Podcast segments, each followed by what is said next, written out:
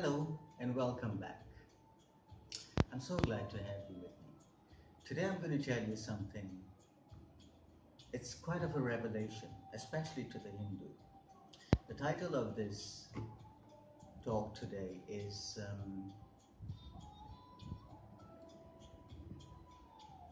Money is Not Evil for the Hindu. Now, we may have heard the saying, money is the root of all evil, and that only bad people have money, or they must have done something crooked, rich people have done something crooked or something bad in order to get money or to become rich, and that all rich people are bad.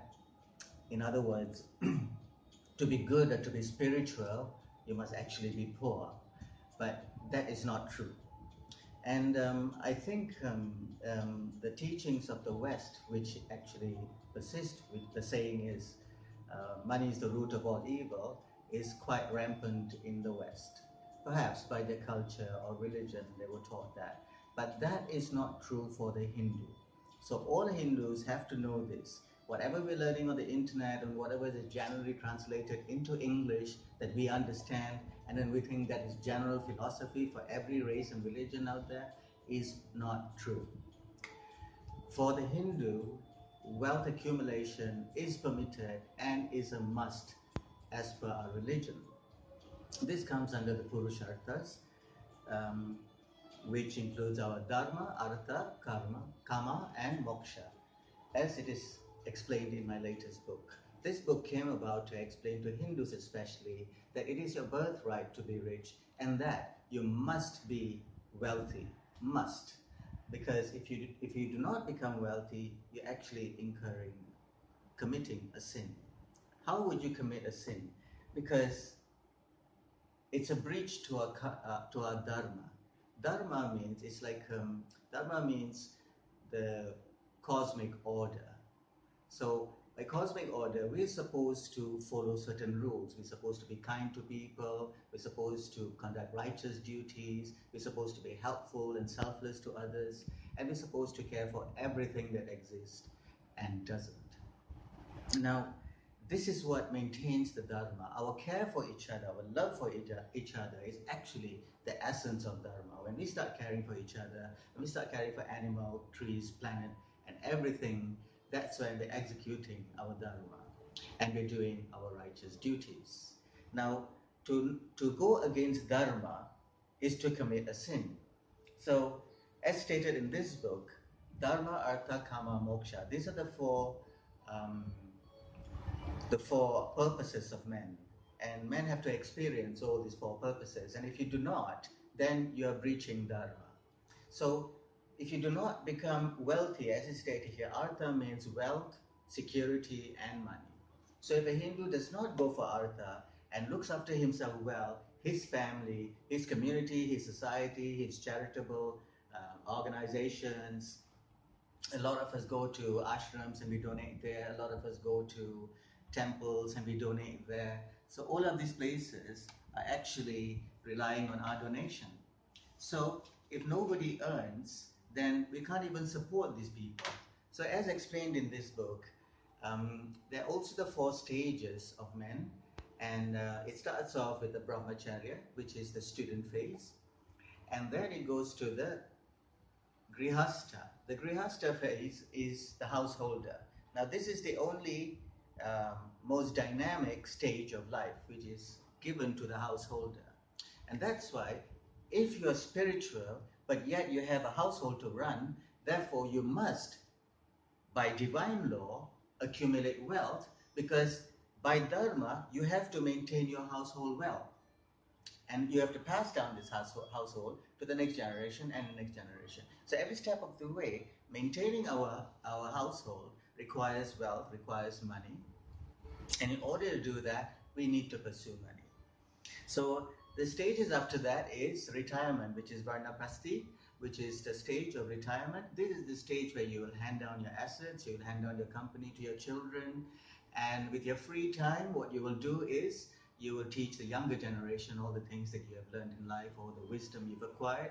You might want to hand them down to the next generation. Now,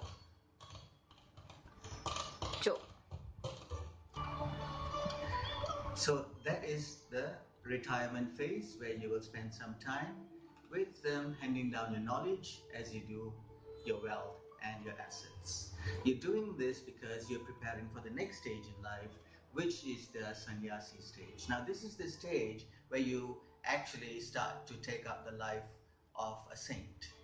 Now the saint has to live a life that is separate from worldliness. He's got to walk away from all the material stuff and all the world and go into a spiritual world, and he should not be attracted to the worldliness. Now this is what happens in our normal life as well. After you reach a certain stage, after retirement and somewhere around 75 onwards, you should start preparing, because each stage in life lasts of 25 years. So man has a lifespan of 100 years. So the Brahmacharya, which is your student phase, you're doing that for 25 years. And then your household life, you're doing that for 25 years. Your retirement life, you're doing for 25 years. And your sannyasi life, or your spiritual life, you're doing for 25 years. Now the last part, where you start to live a life of a saint, is for you to walk away from all your attachments in life, all your bondages that you created to your assets and to the people around you. And that's what you did at the retirement stage, because you gave them all away, because you know you no longer need that, because the spiritual knowledge will tell you that all these things did not make up your identity. So these are the four stages that we go through, and the final stage of moksha, which you will learn about self-realization and liberation, and what liberates a soul actually is from being desireless and walking away from all this material stuff that you thought made up your identity.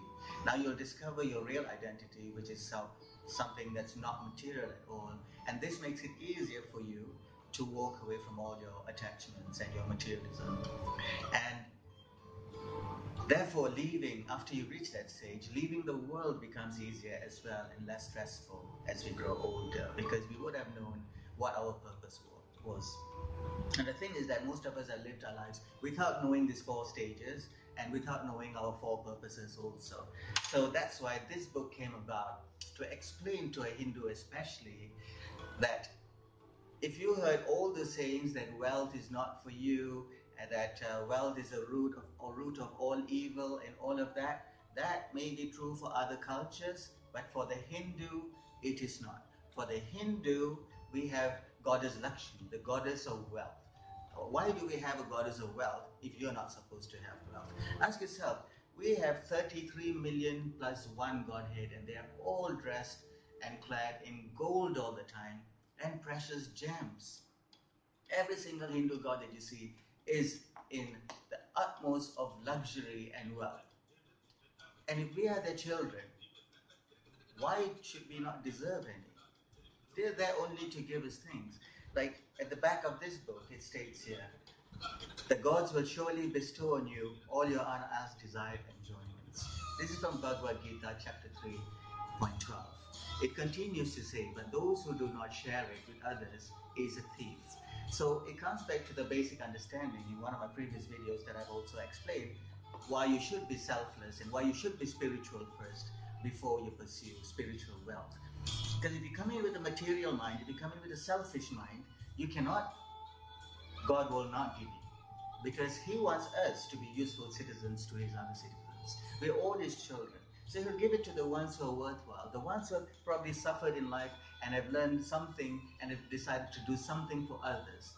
You guys are the ones that are chosen. For you, wealth is a low-hanging fruit. It's a very, very low-hanging fruit, because you have sacrificed yourself, you've been selfless, you've been happy helping people, but you always wonder, how am I still broke being so good? That's because we did not know this. So this book is born, it's literally born, it's not written, it's not created. It came to be suddenly to explain to a lot of good spiritual people that you are entitled to wealth. You are entitled to infinite wealth, because through your goodness, through your good sharing heart, is where the treasure trove is exactly at. And because you've been there, you will know how to access it. You've also been in touch with God, so you made the connection back to God. And you need these two. You need yourself. You need the realization that you are a super spirit that's just here to serve others. And you have connected yourself with God. Now all you got to do is ask, what do you want? And you will get them. Because God wants people like you. They want you because you serve others. And when you serve others, you're serving your Dharma, and that is God's plan. So through us, God works out His plan somehow. So this video, I thought I should put it up straight away to especially tell the Hindu that wealth is for you. If you read this book, and even if you go on the internet and look up Purusharthas, you will find out that it's a sin not to become wealthy for a Hindu. And it's a sin because, as you will read also in the Bhagavad Gita, Arjuna did not want to fight the Kurukshetra battle. And Lord Krishna said, you must fight your battle because you're a warrior. So if a warrior does not fight, he commits sin. So even if he wants to not fight for any other reason, that is killing his family members and he's in sorrow and grief and all of that, just for the sake of his Dharma, Arjuna needed to get off his knees and fight the righteous battle. And he had to do that. It was a righteous battle because if the Kaurava cousins, who were the corrupt type, were not defeated at that time by somebody who was righteous like Arjuna, then the Kauravas would have ruled the world today, and you and I would be like them. So sometimes we got to do things for others to preserve this Dharma, to preserve this righteousness for the sake of others, our children and their children and their children. All could be part of this future, that we could do something right today to serve them better in the future. Once again, thank you so much for spending your time with me, and I look forward to seeing you. If you'd like to find out more about me, please visit my website, joinandy.com. Leave a comment on this video if you like, and I look forward to seeing you again. Thank you very much, and God bless.